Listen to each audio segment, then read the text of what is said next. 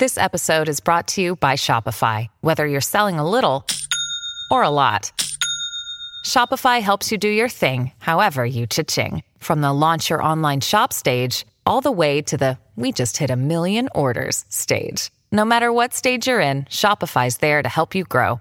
Sign up for a $1 per month trial period at shopify.com/special offer, all lowercase. That's shopify.com/special offer.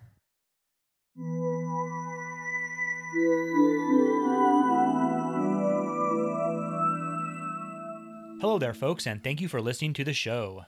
I'm Joanna. I'm Nate, and we are Stranger Than, a podcast discussing unsolved mysteries, weird occurrences, misunderstood phenomena, and creepy happenings. As always, the Stranger Than podcast logo art is brought to you by Cat Thulu Art. The link is in the show notes. We'll also have a new banner done by Anna, which is pretty cool, too. I really like it. I'm excited to have all of you see it with your own little eyes. They might not have little eyes. With your whatever sized eyes you have. I'm not eye shaming. I have 4 eyes. Oh, yeah, that's true. You totally do. I'm just saying that eyes come in all shapes and sizes. So, they do. You know. Goats have evil looking eyes. They do, because of that weird pupil thing they got going on, how it's like a rectangle and shit. Can't trust them. Like, it's really, it is creepy. There are goats that don't have that, though. Like, some of them just like have like the solid black. The solid black. Yeah, also evil. I like goats. Oh, me too. I like it when you find ones that don't have particularly creepy eyes. Yeah. But they're still, you can't trust them. They're so cute. They are cute. They are fucking cute. They are fucking cute. They're fun to pet, and they eat everything, which can be good or bad, depending upon the situation, yeah. My folks actually wanted to get a couple... Well, my dad make such use of a fucking goat. My dad wanted to get a couple goats for all the blackberry bushes in the front yard. Instead of having to actually physically go out there and do it, you could just pin a couple goats up. Well, blackberry bushes are a fucking bitch. Oh, yeah. Yeah. I had my mom go out and, well, I didn't have her, but I asked her to go out and pick blackberries last year for winemaking, which is in a 3-gallon thing behind you. There, ooh, I haven't bottled. Is it ready yet? Not ready yet. God damn it! I know it's ready. Well, to fuck up with the blackberry wine. Right? Next time. You know who I bet would drink blackberry wine? I know who would, you bet would drink blackberry wine. Fairies. Fairies, like goats, you can't trust them, and they're kind of cute, or they can be kind of cute. And they can be useful, depending. Sometimes they can be useful, and sometimes they can be destructive. And that is what our show is about today, is... Fairies. Fairies are creatures that have been believed in all over the world by all kinds of different cultures. Right. We're not going to be covering quite all of them, because there is a shitload. Jesus Christ, there is a shitload. I like fairies. I really do like fairies. I like stories about fairies. I like movies about fairies. But for some reason, when I was like researching this topic, it was like, okay, god damn it. Just because there was so much, it was just like, ugh. It was insanity. So much. There's a lot of stuff. There's a lot of information. There is so much information out there. I'm just like, this is like too much. I just like to, you know, enjoy them and enjoy whatever story is behind them in whatever context I'm reading or watching them. Right. Like, that's cool. But when I was actually trying to research fairies, like the history, the different types, it's like... It gets crazy. It does and convoluted get crazy. It's like this whole other... I just didn't know that much information actually fucking existed about them. Yeah, there is and about a lot. Something that I don't necessarily like really believe in too. It was kind of tedious. Like I'm fine with heavy stuff that I'm interested in, but I prefer to be a little bit more factual. Right. It's like having to read like the short descriptive pieces only about the fairies in every single book or movie I've ever read about fairies, without the rest of the story to make it, you know, not 100% like, ugh, tedious. Yeah, now most people kind of think of a Tinkerbell or from Labyrinth the fairies, right, or Navi from the Zelda games, but that's actually more of the recent, relatively recent incarnations of them. Those are the ones that came about in like the Victorian times. And you would refer to those ones, they're like Pixies and Sprites. Yeah. Just your Tinkerbell or, you know, that sort of thing. Everyone knows. And goblins are a type of fairy too. Yep. Also, speaking of labyrinths, every time I hear the word goblin, I think of fucking badass David Bowie. Yeah. As the goddamn Goblin King. Although, to be fair, most things, you know, remind me of David Bowie, so. Right. I know you have a huge boner for David Bowie. But who doesn't? I don't want to meet him. Fucking legend. Yeah. I mean, Jesus Christ. Well, we'll be mainly focusing on the fairy legends from Europe, like I said, but there will be some bleed over into the other cultures. Some other places, and believe me, just put in fairy, like type in Google fairy legends and sit down for a few hours. Yes, many hours. Yeah. According to folklore, there are three general categories of fairies. They break them down into Seelie, Unseelie, and neutral. Oh, yes. And now the Seelie, Unseelie thing, I think, is Scottish, is what I had read. That's like...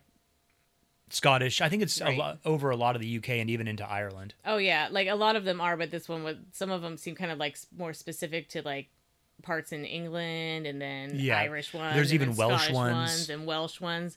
And so I think Scottish and Welsh kind of mentioned this whole Seelie and Unseelie type category. And they're basically the categories that, in the way they want to heal the earth.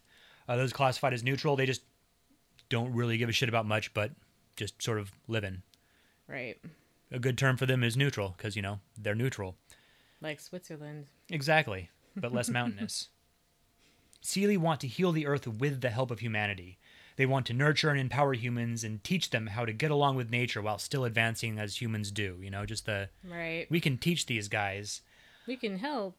Unseelie feel that the easiest and fastest way to heal the earth is to kill all the humans.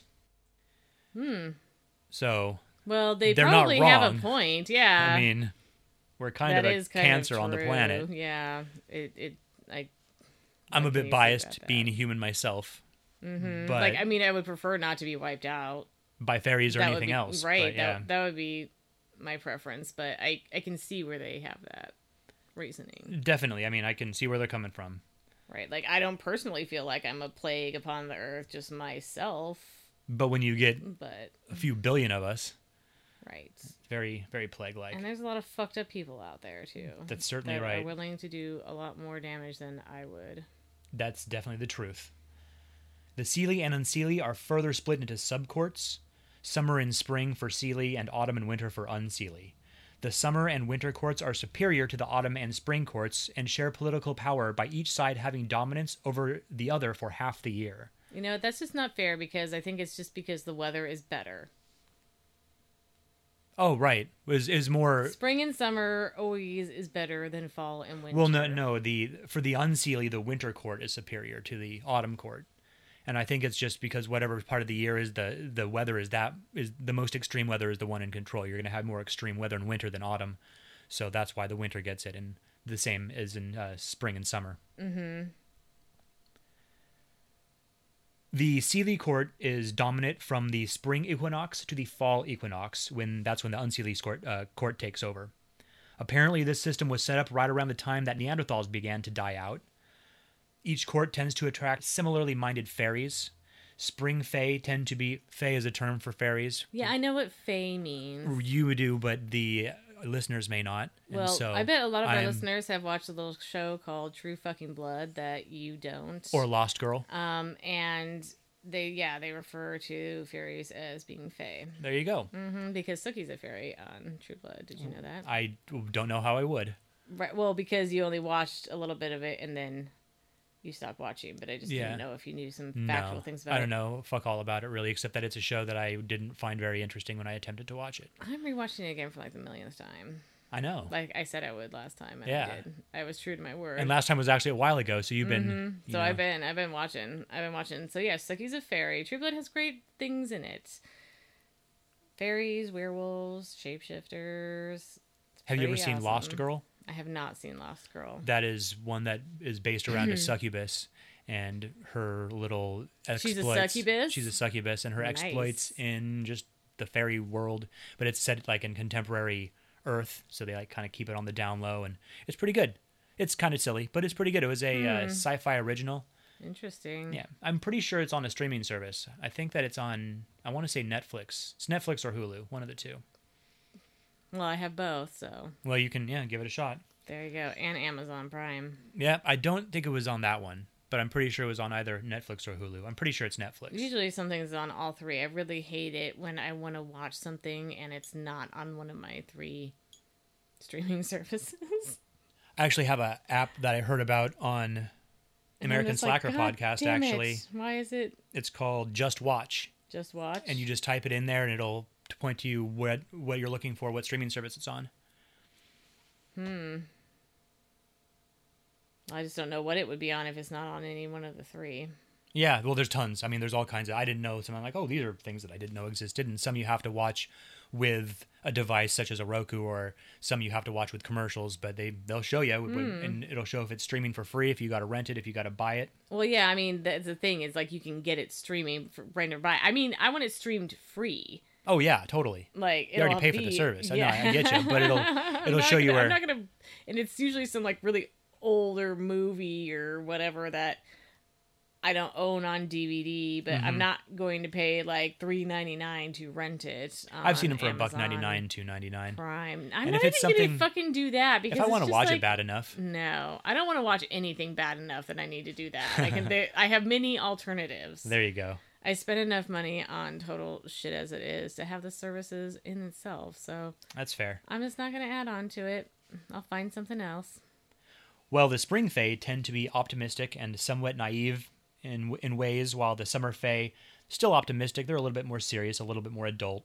So like a spring fairy that comes across a wounded animal would try to preserve it no matter what, and like try and fix it somehow, while a summer fairy would possibly just put it out of its misery if it's in a shitty enough state. Those in the fall court are pretty emo. They don't really care about the preservation of life, as they don't see the point since death is inevitable. Oh. So they just hang out and listen to The Cure a lot, apparently. Winter fairies worry less about life and death and are more into subtly manipulating themselves into power. So they're just the power players. These courts don't seem to be overly concerned with keeping membership, and individuals are more or less allowed to come and go as they please. Yeah, who the fuck comes up with this? People from a long time ago. I don't know. Like, this is how the court system works with the fairies. Like, okay... And over here, you have your autumn fairy. Right. Just what I guess they saw and recorded. I mean, it's... Saw and recorded. Hey, I don't know. I don't know what was going on thousands of years ago. I wasn't around. I know, but I just don't think that there was like an intricate fairy court system. Like, well, according to this information, they've been around since before humans were writing shit down. So who knows? I certainly don't. Yeah, according to the human that wrote it. Right. Well, you could say the same thing about literally everything, like that's the Bible. True. This is the truth, according to what the humans that wrote it. Too, oh yeah, I know. A lot of that's made up and everything. It's just kind of yeah. It's one thing when it's like the Bible to have so much information about it. I didn't realize like you could make a whole fucking Bible of like fairy shit. Yeah. You probably did. Make a few volumes, at least. Oh, yeah. There's, especially if you went through all the entire world. So well, it's just kind of amazing that it's like, this is something that's like completely, in my mind, like made up, but right. Made to be like, no, this is how it fucking works. Yeah, well, hell, as we'll find earlier, there are people who legitimately, large groups of people, that legitimately believe that fairies exist. Oh yeah, even now. And even now, yeah. And I watched a couple of YouTube videos while I was doing this because all the reading and the sometimes you just gotta watch and listen. Right. Sometimes you just gotta watch and listen. Exactly. Especially the websites that have the black background and the white letters, and it just tears your eyeballs out of your head. Yeah. And you're just tired, and it's like, okay, I'm just gonna listen, see what I kind of like, what sparks my interest, and then yeah, go from there. So, I just remember there were so many ridiculously nerdy people out, especially in like England and stuff, and the UK, and oh my gosh, talking about there's one in Ireland too, just 100% fully believing in fairies, and one guy even said that. he finally was able to see fairies once he realized that you don't see fairies with your eyes. You see them with your heart. And I was just like, Jesus fucking Christ. That sounds like a quote from like a children's... Right. Like a My Little Pony or something. Yeah. I mean, it just kind of like... It's kind of the same reaction I have to like the Tolda stuff and anything. Right, just right. Like, are you fucking kidding me right now? Well, regardless of what court the fairy belongs to, they are all pretty mischievous and more similar to a force of nature than a human. They do have, you know, the things they want to do, but they're just sort of unpredictable. They also have a land they live in, a fairy land, and it's described as a different realm than ours. And this is sometimes they still live in Earth, and yeah. And this is Joanna's favorite theory is of parallel universes. Oh, my God. Yeah, this is why I'm, like, interjecting and, like, let's move away from that. But no, I know they exist on a different plane of existence. Yes, they're, yeah. And so, like... In True Blood, Suki gets pulled into fairyland. A parallel universe, yeah. In a parallel universe. We discussed parallel universe all the time. We always bringing up parallel... I'm always bringing up parallel universes. But that's okay, because fairies aren't real and neither are parallel universes. That's what I'm going to tell myself. So just briefly, there's the theory of the multiverse, which is an infinite amount of universes with an infinite amount of natural properties, physics, etc. Listen to the Mandela Effect episode if you really want to hear more about parallel universes. Yeah, we cover it in a lot more depth there. Yeah, about it. It's great, believe me. Fairies may just be a being from a parallel universe that are able to cross over to our universe in some way. Perhaps they have some kind of technology that we're just unfamiliar with. No, perhaps they use magic. They have a spiritual power that allows them fairies. This ability. They use magic. But isn't superior technology indecipherable from magic? It would seem like magic, just depending on what age you're living in. It's true. Like, imagine if you had like you brought your fucking television with electricity, like back to. Anytime yeah. Before television and electricity. Yeah, the 1700s even. Be like, hey guys, check this shit out. Yeah, they'd be like, of course, what? There'd be nothing to watch. Had to bring a DVD player or something. Yeah. There are many names for the fairyland. Avalon is one that they use in like the King Arthur legends. The Otherworld is one that is pretty prevalent, and Arcadia. It's said that before the Black Plague tore through Europe, fairies and humans inhabited the same areas more frequently than they do now. But the fairies couldn't handle all the human suffering and bailed to Arcadia. Apparently, fairies are very sensitive to negative energy. I'm imagining this has more to do with the Seelie, or maybe this is a legend that has nothing to do, doesn't give a fuck about the courts. That's possible as well. Arcadia is a magical place, but not all happy-go-lucky. It's got a dark side too. So you'll have like your beautiful fairy castle, and then you'll have a predatory pack of animals that hunts down the unsuspecting and eats them. Kind of like Earth. Pretty much, yeah.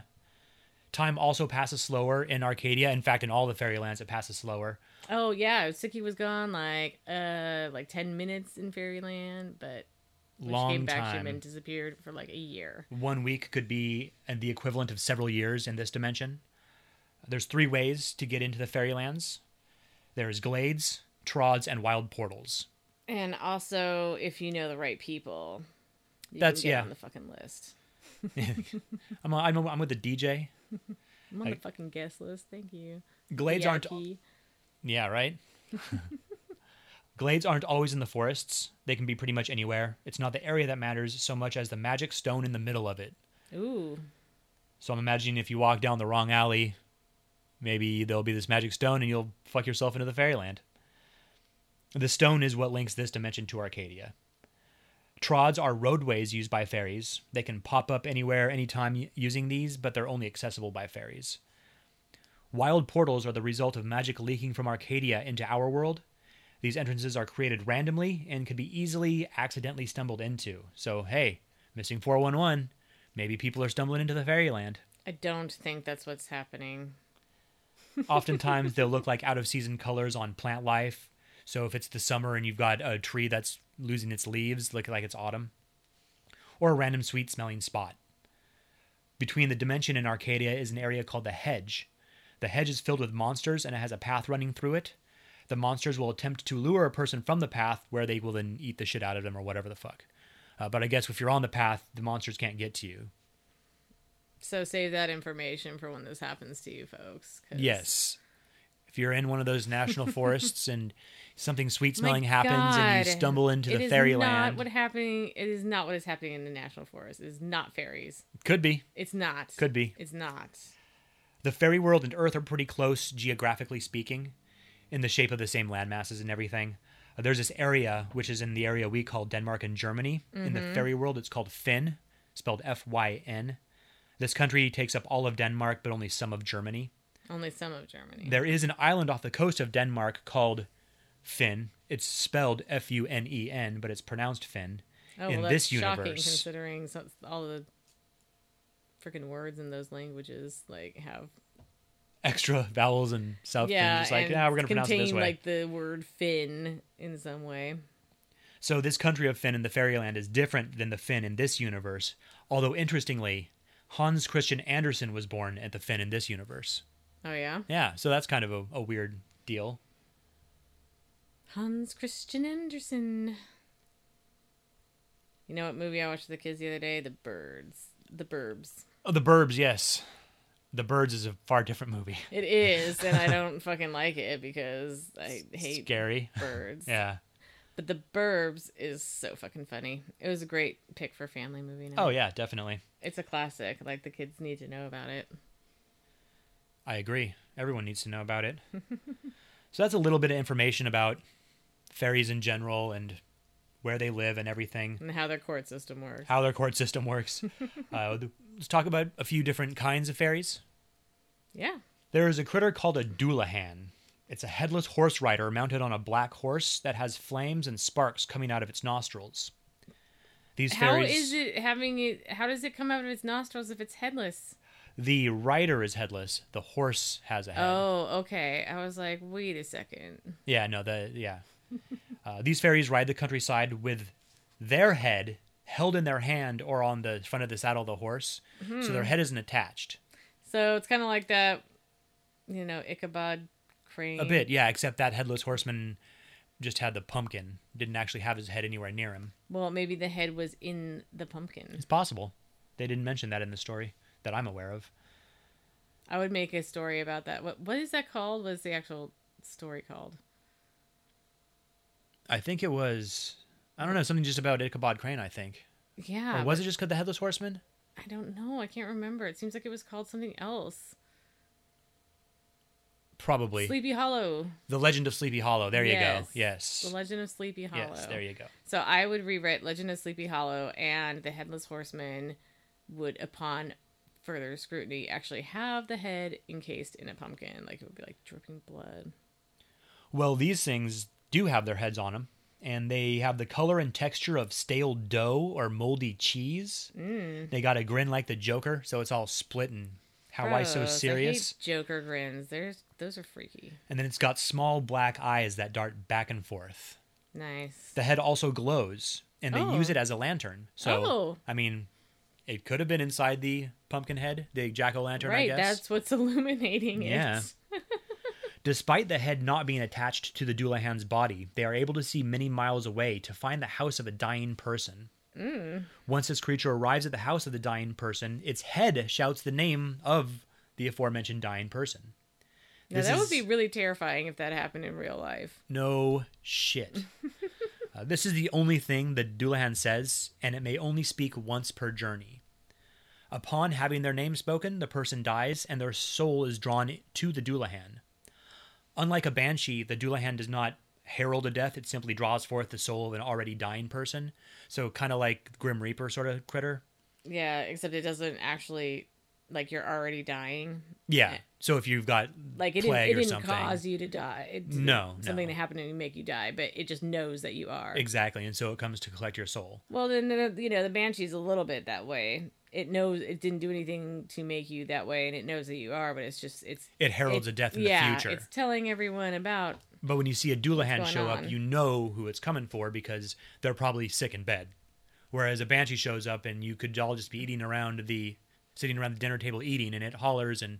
But sometimes it could be sick in bed. Like one person eats the salmon mousse and that's it. Right. Or somebody could be sick for a long time, and you hear the banshee. Right, but the Dullahan is specifically. I mean, you're gonna know in the Dullahan who the Dullahan is coming for. Now, gold may frighten this critter off, but as they're going to be back. I mean, the death isn't going to stop. They're going to be back for your soul or whatever. Sometimes they are said to drive a carriage with 6 black horses that are able to blow through any locked gates they may encounter. Well, that's certainly making an entrance. Yeah. 6 black horses, just bam. Plowing through shit. We're here for your soul.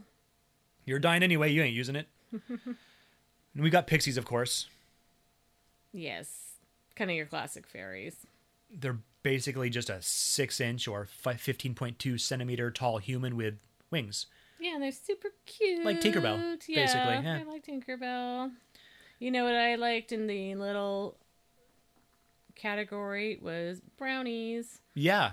Because I realized when I was reading this, I'm like, oh, this is just like in Willow. Remember the brownies in Willow? I didn't realize that those were based off an actual, like, you know, type of fairy that people think existed. They're a little bit different in folklore than they are in Willow. Right, but they're still like male and small. About 4.5 inches, a little bit shorter. Yeah, really. That's 11.4 tiny, centimeters. And then they tend to be helpful.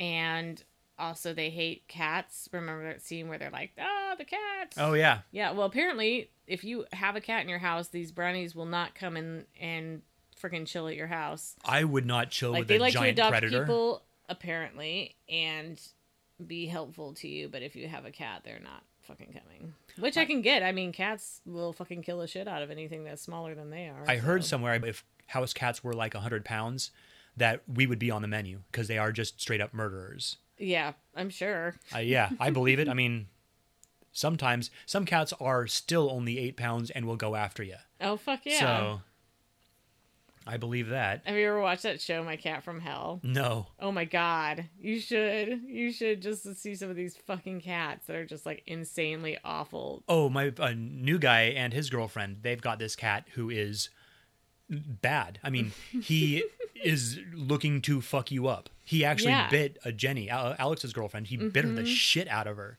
And like, it was bad. And it was unprovoked. He just went, argh, and fucking chomped on her. And I came out of the bathroom once and tried to pet him, and he was just like, nope, and attacked me the whole way back to my seat. Now, I was wearing jeans, and I think I had boots on too, so he wasn't actually getting me, but dude, he's a crazy ass cat, and he doesn't have balls.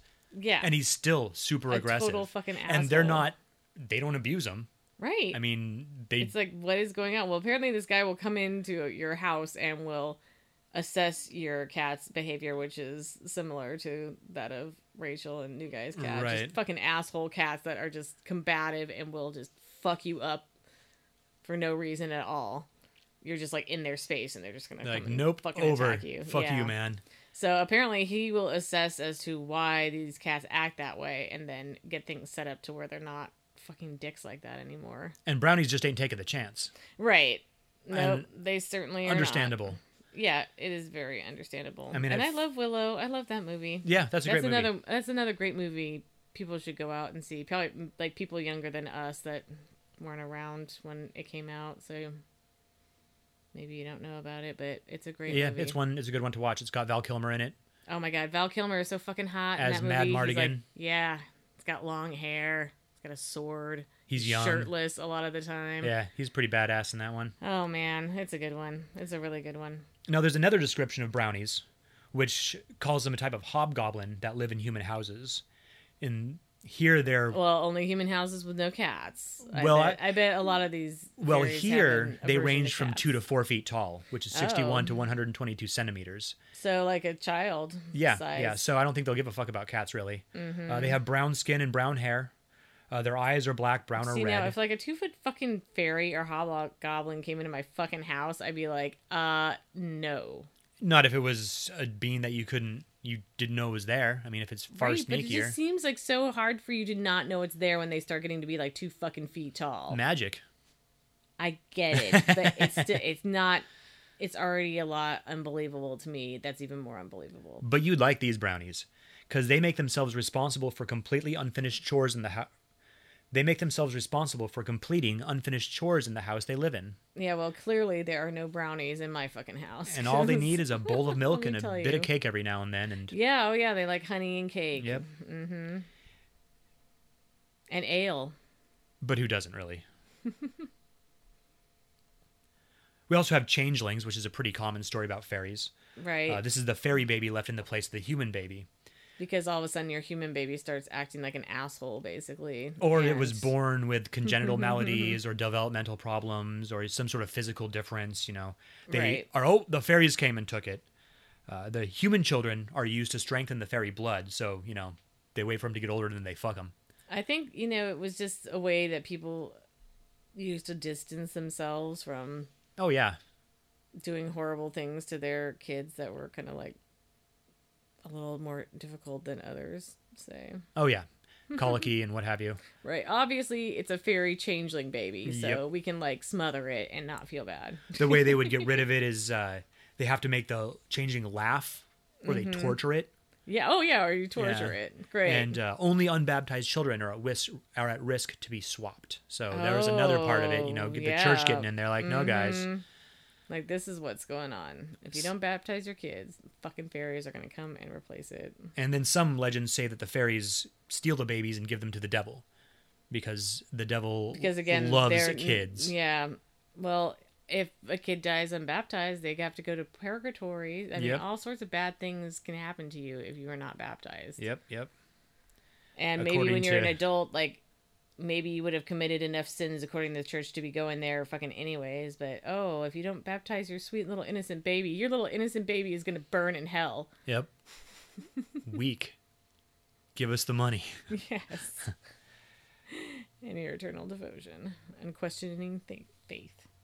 Another fairly common one are fauns or satyrs, which stem from Greek mythology. These are the critters that look like Mr. Tomness. Yes, yeah. With and they're like always playing like the little flute thing. And from The Lion, the Witch, and the Wardrobe. And so it's the lower half of a goat and the waist and upper body of a human.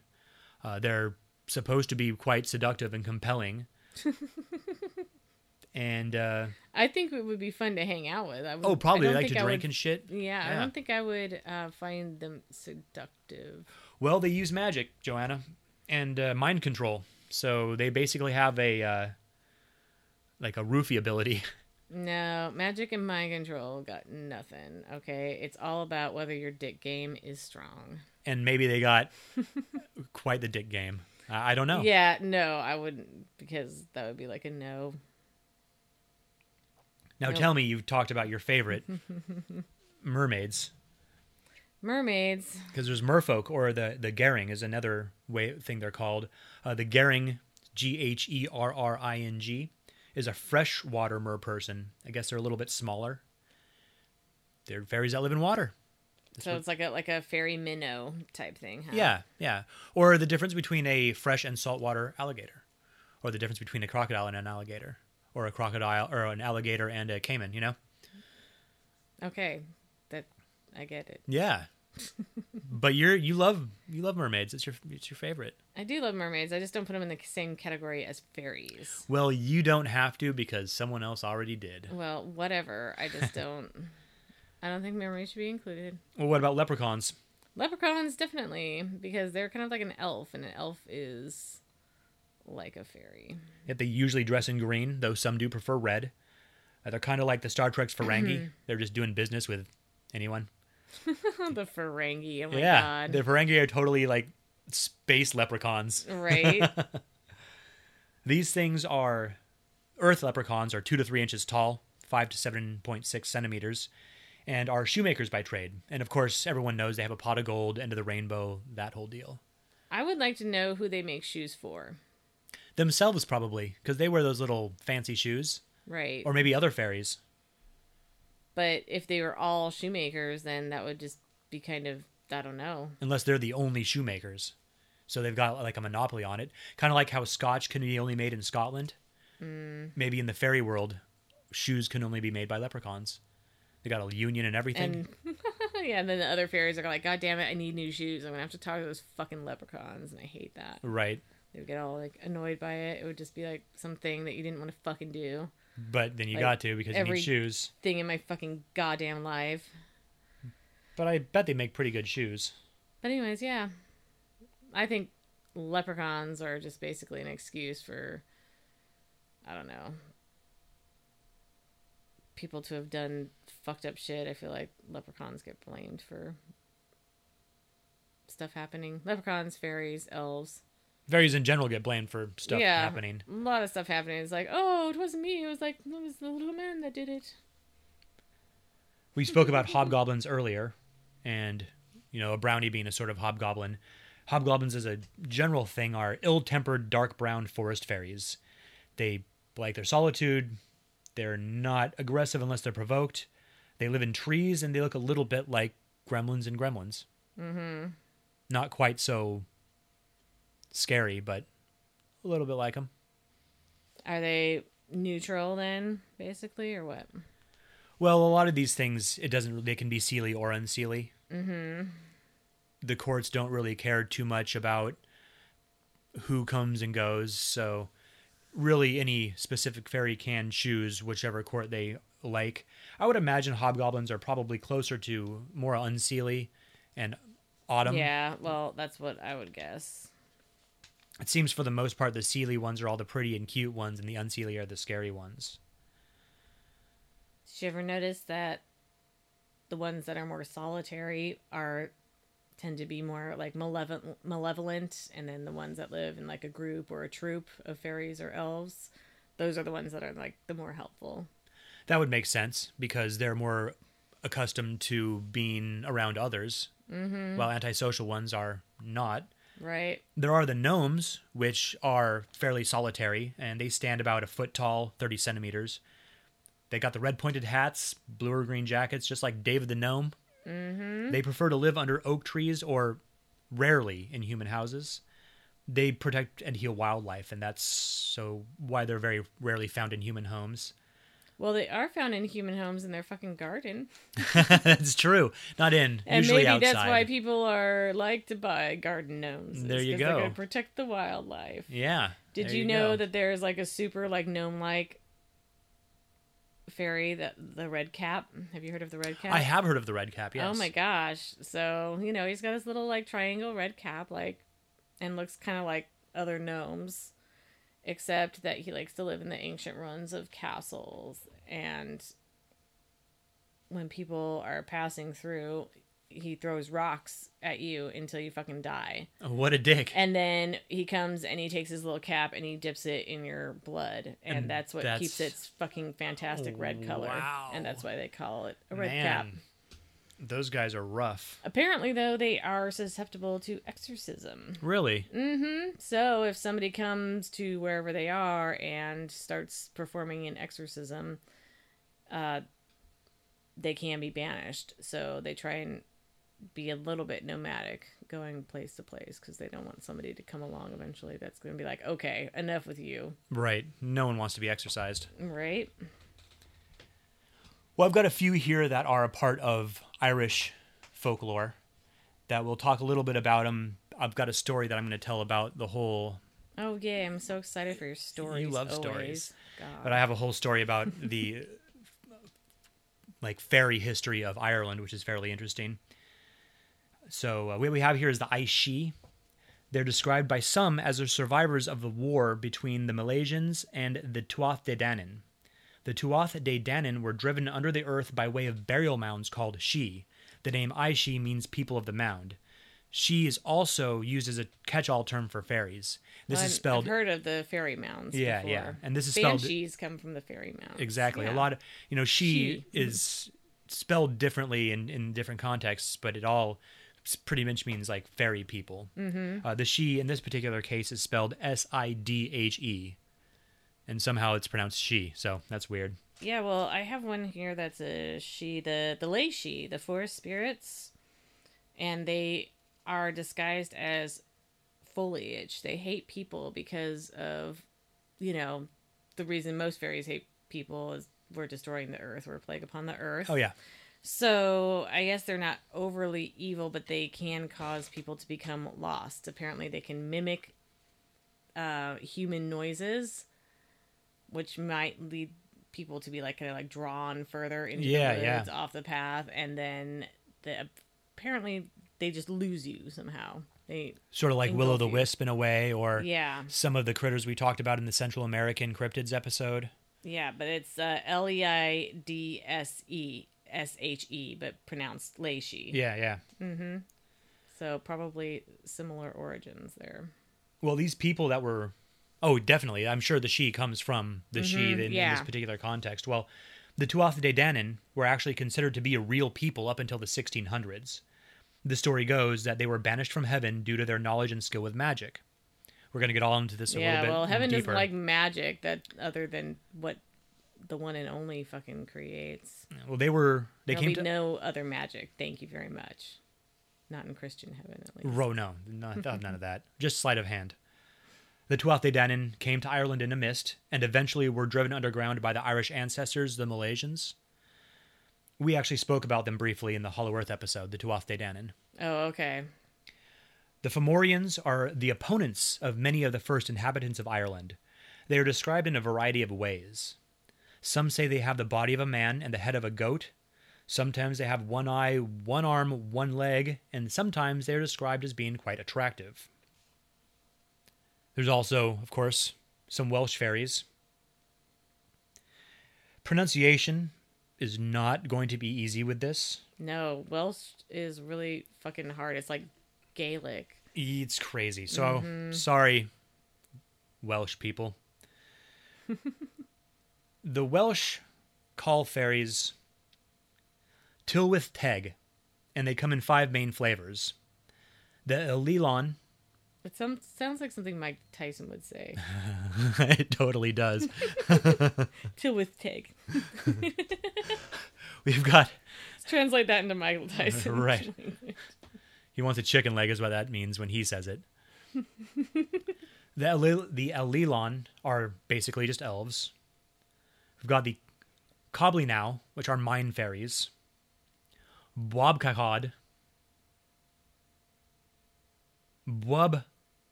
Bwabakod, which are kind of like brownies, and Graweth, Gwerith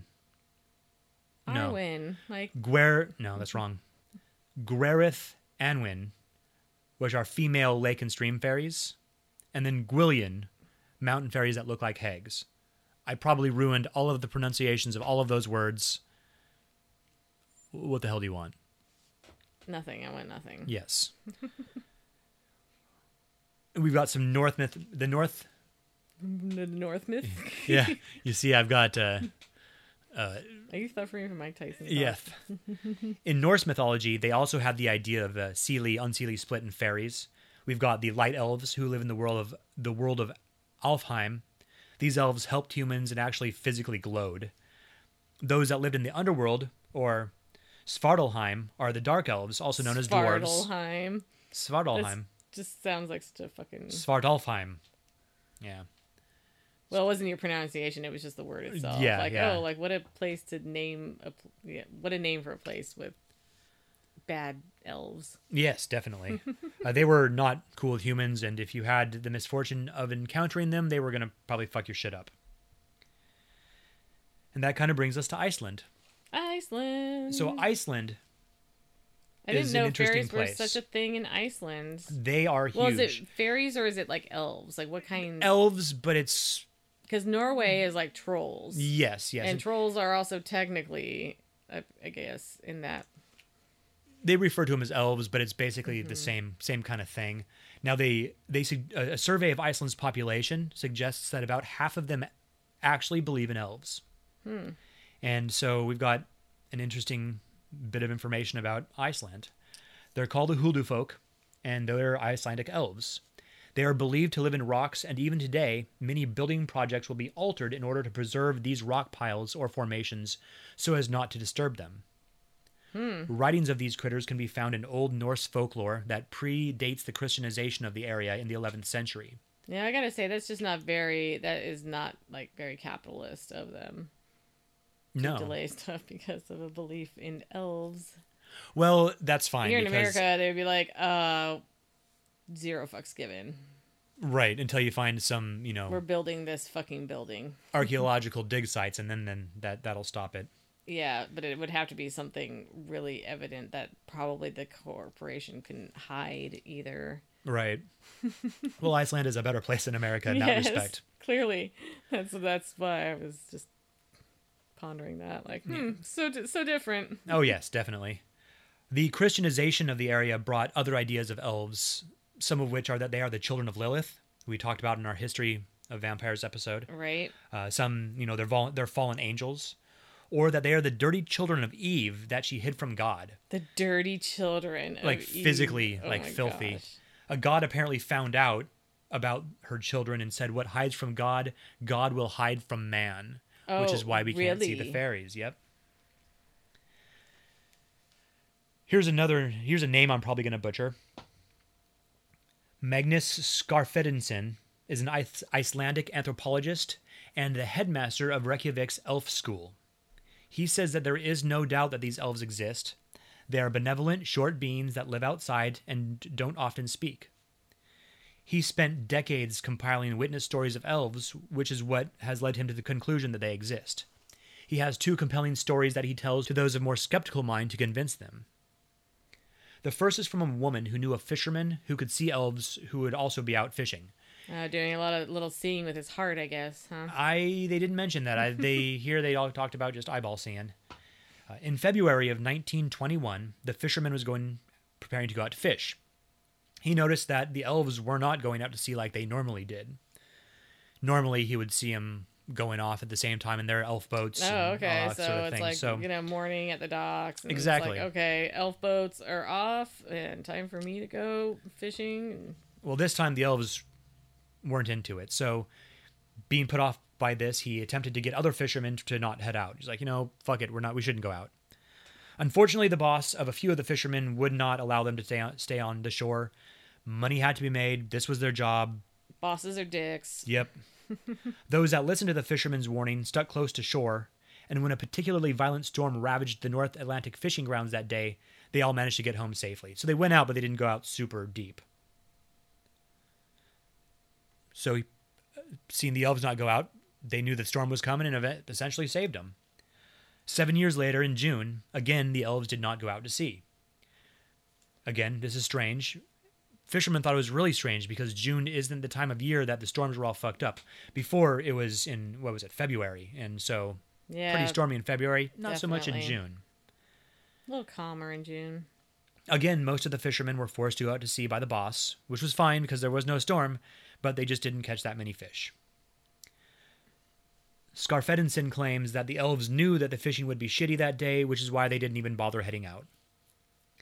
The other story he has is that of an 80-year-old woman who in 2002 came upon a teen who said he knew her. She wasn't in the habit of hanging out with teenagers, so she asked him how he knew her. The boy told her that they met at a house she had lived in 53 years prior to that day. The house was one that she had raised her children in, and she did recall her daughter saying that she played with an invisible boy. Later, she told her daughter the story of the meeting and described the boy, and her daughter recognized that the boy and the boy's description and said his name was Maggie. Assuming that this is a true story, the elf boy aged significantly slower than humans. In 1971, a large construction project was underway to make a national highway that would go from Reykjavik to the northeast of Iceland. Okay. In the planned path was a very large boulder that would need to be moved. As construction neared the boulder, several strange technical problems began to occur. So the government officials talked to the elves that lived in the boulder, and they reached an agreement. It's like, okay, it's okay, everyone. I've talked with the elves. They said the elves would take off for a week, and the humans would move the boulder 50 feet or 15 meters out of the way. They reached the agreement. No more problems. Moved the boulder. Construction went on as planned. And what officials actually were these supposed to be that met with these elves? Government officials of some sort, probably the mayor or something. Mm-hmm. The aforementioned elf school in Reykjavik is a school that teaches about the hidden people and the 13 different kinds of elves. The hidden people just look like humans but are invisible, while the elves are simply humanoid. They range in size from about 3 inches, 8 centimeters, to regular human height. The school offers a full curriculum, but also a certification that can be earned in half a day, and publishes many texts, mostly for use in the school itself. However, there's an ongoing research on elves and the hidden people there. Stories about other fae like trolls and gnomes are also collected into school for the purpose of preserving them. Since the school's opening in 1991, over 9,000 people have attended. Skarfedinson organizes 5-hour educational hikes that end with pancakes and coffee at the school. And it usually has 5 to 10 people per hike, and he never advertises, and people just keep showing up. You can also get your... Are you supposed to see fairies on this hike? I'm not sure. Didn't really describe the hikes. You can also get your aura read here and do past life explorations. No, thank you. I already said I didn't want to fucking fuck with that shit. Right. Elf school students will learn all of the available information about the hidden people, elves, gnomes, dwarves, fairies, elf trolls, mountain spirits, nature spirits, and all other mythical critters in Iceland, as well as other countries. This includes what they look like and how they feel about humans, where they live. So basically like what we've been doing, kind of researching this show, except you have to do it for a lot more way longer. Yes, and you probably have to a lot more way longer. Mm-hmm. And you probably have to pay for it, too. Yes. Okay. I'm imagining... Don't sign me up for fucking elf college. We're not going to send you to Iceland's Hogwarts? Nope. All right. That's a nope for me. Well, it's just too much. We've got a story of a fairy hoax here. Did you read about the Cottingley fairy hoax of 1917? I'm sure you've actually seen the pictures if you haven't read about it. Yeah. No, I read about the hoax. Where it's a 9-year-old named Frances Griffiths tells her parents that she was playing with fairies in the garden. So her parents are like, this is bullshit. Oh, look, mommy and daddy, fairies. Yeah, exactly. Parents are like, no, this is bullshit. And their daughter and her cousin, Elsie Wright, are just pretending. Girls say they're going to get proof, which came in the form of photographs. These photographs sparked a strange series of events. The pictures were of paper cutout fairies stuck in the ground with the girls posing next to them. These days, there have been enough altered pictures circulated in general that the average person has a pretty good chance of recognizing a shopped pic unless it's done, really well. Mm-hmm. This was not the case 100 years ago. Elsie's mom showed one of these pictures, which she took as proof of fairies' existence, to members of the local Theosophical Society. We've talked about the Theosophical Society briefly before in our Missing Peoples 3 episode. It was in reference to the author of The Fairy Faith in Celtic Countries, W.Y. Evans Wentz. So we may as well say a little bit about the Theosophical Society since we didn't say much about it in that last episode. Yeah, so little that I'm struggling to remember. So the general idea of these guys is they don't care what or who you worship as long as you are down with bringing humanity together. They don't care what color your skin is, who you worship, or whether your bits dangle or not.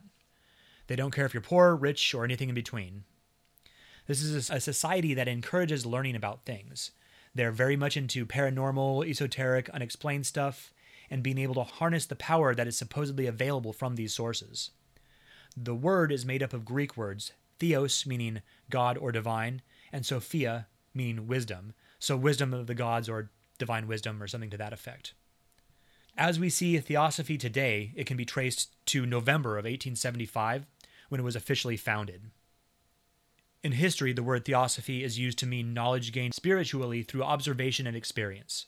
The founders were a Russian noblewoman named Helena Petrovna Blavatsky and Colonel Henry Steele Alcott.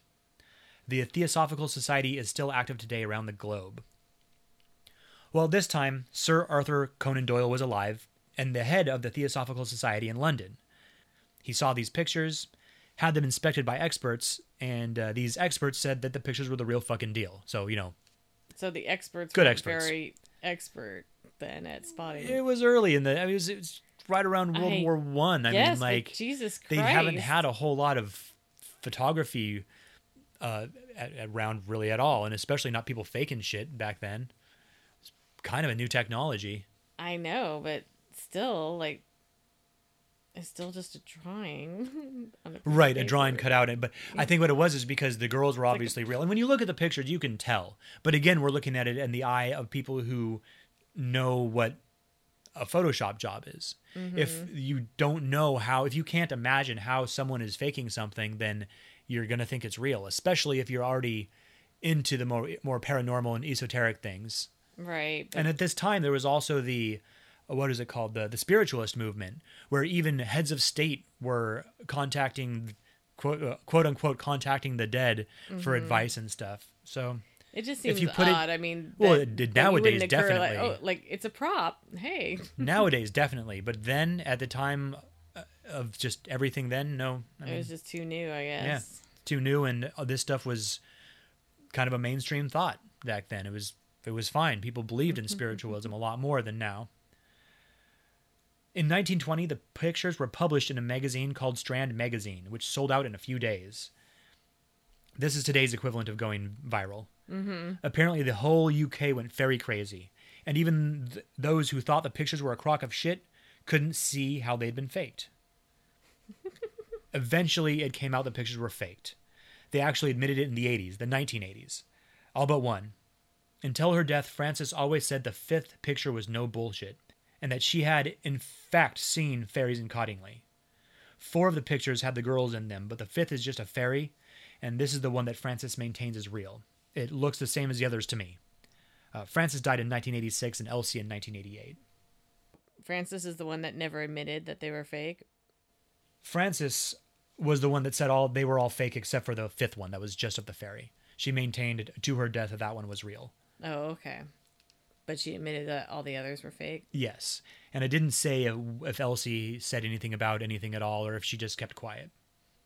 Well, I have one more story about fairies. And this is... Only one? This is the last one I have. And this is going to be about the fairy history of Ireland. And this comes from the Book of Invasions, which is a text written in the 1200s. It was written for the purpose of connecting Irish history with the events of the Old Testament. It tells of the 6 times Ireland had been settled or conquered. The first time was led by I'm probably going to fuck up names again in this one. Shocker. Right? The first were led by a man named Caesar. They were denied a place. They were denied a place on Noah's Ark, but were told by an idol they made where to go to survive the flood, which was apparently Ireland. Unfortunately, the idol was wrong, and these people were wiped out, save one who turned into a salmon and then an eagle. The next group were followers of a man named Partholon. These folks showed up 300 years after the flood and came from Greece. They brought farming, irrigation, and government to Ireland and ended up doing battle with the Fomorians and winning.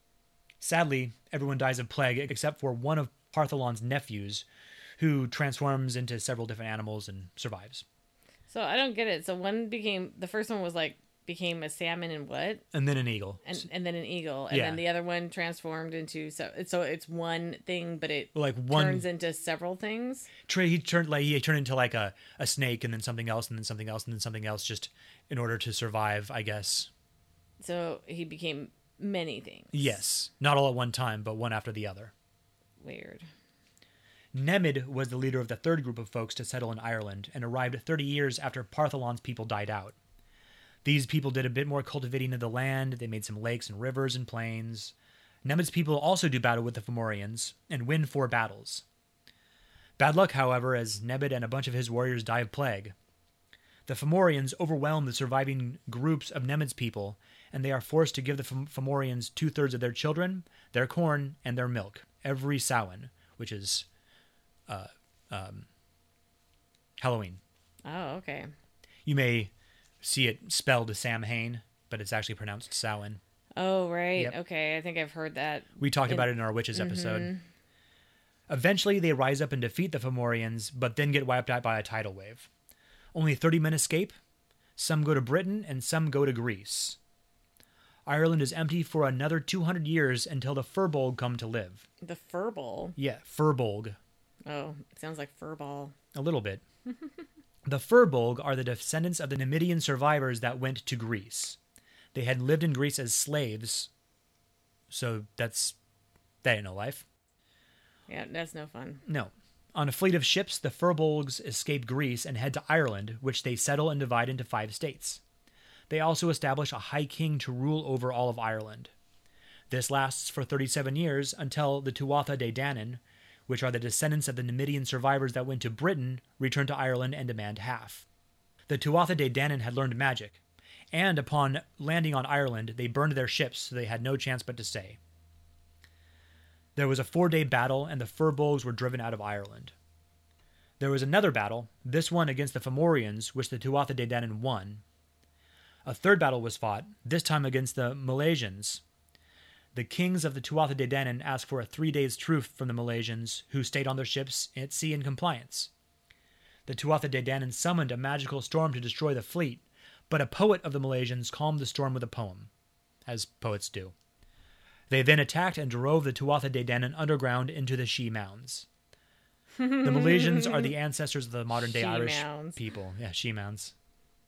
All I can think of is Tuatha Dé Danann is Mike Tyson saying it. You're right. And God knows what he's trying to say. I saw the best meme the other day about Mike Tyson. Oh, yeah?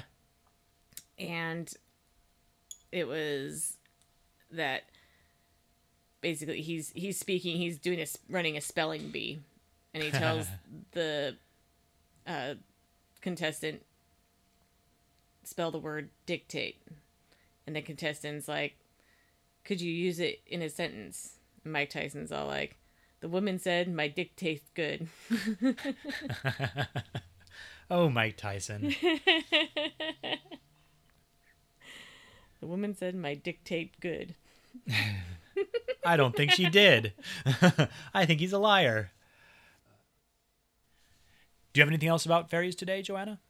Well, I'm glad you asked that, because actually I do have a couple other things about fairies. Yes. All right. Interesting thing, I didn't realize Snow White and the Seven Dwarves, like, the dwarves were actually, like, fairy folk. Yeah. Like, gnomes. But actually, the dwarves' specific thing is that they are often found in mountains and mines in the mountains. They can't go out during the day because they will turn to stone. Oh, right. Similar to the... trolls in The Hobbit. Mm-hmm. Which wasn't in Snow White and the Seven Dwarves. No. But they are minors. They do look old. Apparently they reach maturity at a very young age, and they just look old as shit no matter how young or old they actually are. So they have like the long beards, and possibly their feet might be deformed. Oh, and right. Therefore sore. Ow. Mm-hmm. And then I thought one that was interesting was the Kukui. Yes. The Mexican boogeyman. Yes. So probably of the goblin variety. Apparently lives under your bed or in your closet and takes naughty children away at night to its lair and devours them. Yeah. Yeah, said to be small and hairy with pointed ears, red eyes, and razor-sharp teeth. I hear that, kids. Don't be a dick. Right? Exactly. And like, I was reading this one article about a guy who grew up in Mexico, and like, that was the thing. Like, you know, it's like, if you're bad, Kukui is going to come and take your ass away. The article that I read had the story of a guy who, when he cursed his mother, she told him in a very serious voice that El Kukui was going to come and scratch his feet at night for being such a naughty child. And he actually woke up the next day with his feet all raw and cut up and scratched. Oh, shit. And he said he didn't know what freaked him out more, the idea that El Kukui had actually come and scratched his feet up for cursing at his mother, or that his mother had actually done that to him herself just to fucking scare the shit out of him. And the fact he didn't wake up. Yeah. That's crazy. Apparently, it took him a super long time to go to sleep, though, because he was so afraid. Yeah. So, you know what that's like when you're a kid and you're terrified of what might be under your bed. It takes forever to fall asleep. In your closet. Yep. But then once you're asleep, you're pretty fucking out, especially when you're young and growing like that. Yeah, yeah. I'm going to bet that it was his fucking mom being all fucked up. It's like, fuck you, you little bastard. Me. And then I had one other, which I actually thought was kind of a little weird and 411-ish. This one is called Bakwas, and it is a Native American spirit. It's also known as the Wild Man of the Woods. Oh, right. haunts the woods of Northwest America. Interesting. And people can't see it, but they can feel its presence. And maybe every once in a while you might see like just some little like movement out of the corner of your eye. But it basically blends with the foliage. Kind of like the Predator. Mm-hmm. Exactly. And it's particularly fond of pushing like fishermen or people out near rivers, pushing them into the water and drowning them. Fuck. And once they drown, it takes its soul back to its invisible fortress in the woods. Damn. Yeah. Pretty freaky. You don't want to run into that. That's one where I'm just like, Yeah, because that, you know, pretty Mission 411-y. Yeah. Yeah. Definitely. And that was all I had. Well, when I was a child, so my parents lived pretty close to your parents. Mm-hmm. Lots of woods in the area. And back behind my parents' house, sort of in between neighborhoods, was a large area with lots and lots of woods. Mm-hmm. And there were these tree houses that had been built by I don't know who, probably older kids. They were built with thin logs, so they're like log tree houses. So naturally, you know, it was the late 80s, early 90s, and so you played a lot in the woods. Yeah, there was Nintendo, but outside. You still played outside. Outside was like more fun still. We didn't have cell phones and shit, so it was a lot of outside. Well, I recall one time, this is before ever using any sort of drugs, I was probably 10 years old, standing in this thing, in this treehouse, and looking across the path and seeing a very small humanoid figure run across the path. Not a lot of chipmunks in the area, and it didn't have a tail. So I have no idea what it was, but I vividly remember it. Weird. So that's super weird. It is super weird. I was just thinking, like, how much like Predator, like, this Aquas really is, and that thought had come up every once in a while with Missing 411, like maybe not so much actual like Sasquatch where it's just some like big like ape person, but something, what if it was something like that, something predatory, some kind of interdimensional critter, it just has the ability to camouflage. Chameleons have the ability to camouflage. Our eyes, we search patterns, so if we can't find a pattern, if there's some sort of, I mean, if it's out there specifically made to hunt us or evolved to hunt us, then it's going to be able to camouflage better than a chameleon. Have you seen Fargo, the series Fargo yet? The first season I've seen. So remember they mentioned that thing about predators, like why you can see more colors of green. Human beings can see more colors of green than any other color, more shades of green. Yep. Because of predators. Yep. Yeah. Something like that, except it's something where we haven't been able to evolve to see them. If there's very few of those and a lot of us as there is, then we wouldn't have the opportunity to evolve because we're not in danger that we know of. I was reading something about polar bears the other day. Jarek was over. We were trying to, in my room, and we were just trying to think of like the most deadliest big cats and like the most deadly bears. And we were talking about how you're supposed to react because like my cat had caught this lizard earlier in the day and it would just play dead when she had it. And so it was actually very much alive when she walked away from it because she got bored with it. Because she thought it was dead, Because she thought it was dead. It's like, well, that's no fucking fun. I'm done playing around with this thing. So Jarek was telling me how if you encounter like a black bear, you're supposed to do the whole like, I'm bigger than you and shout at it and be aggressive. But not have eye contact. Yeah. But if it's a grizzly bear, you should lay down and just play fucking dead. Yeah. And that's how hopefully you survive. And that a polar bear, hopefully you just have a gun because you're pretty much fucked. Yeah, because it's going to eat you no matter what. It's going to eat you no matter what because it hasn't had enough contact with humans because of where it lives that it has any fear or anything about it. It's just going to look at you and see food. You smell like meat. Yeah.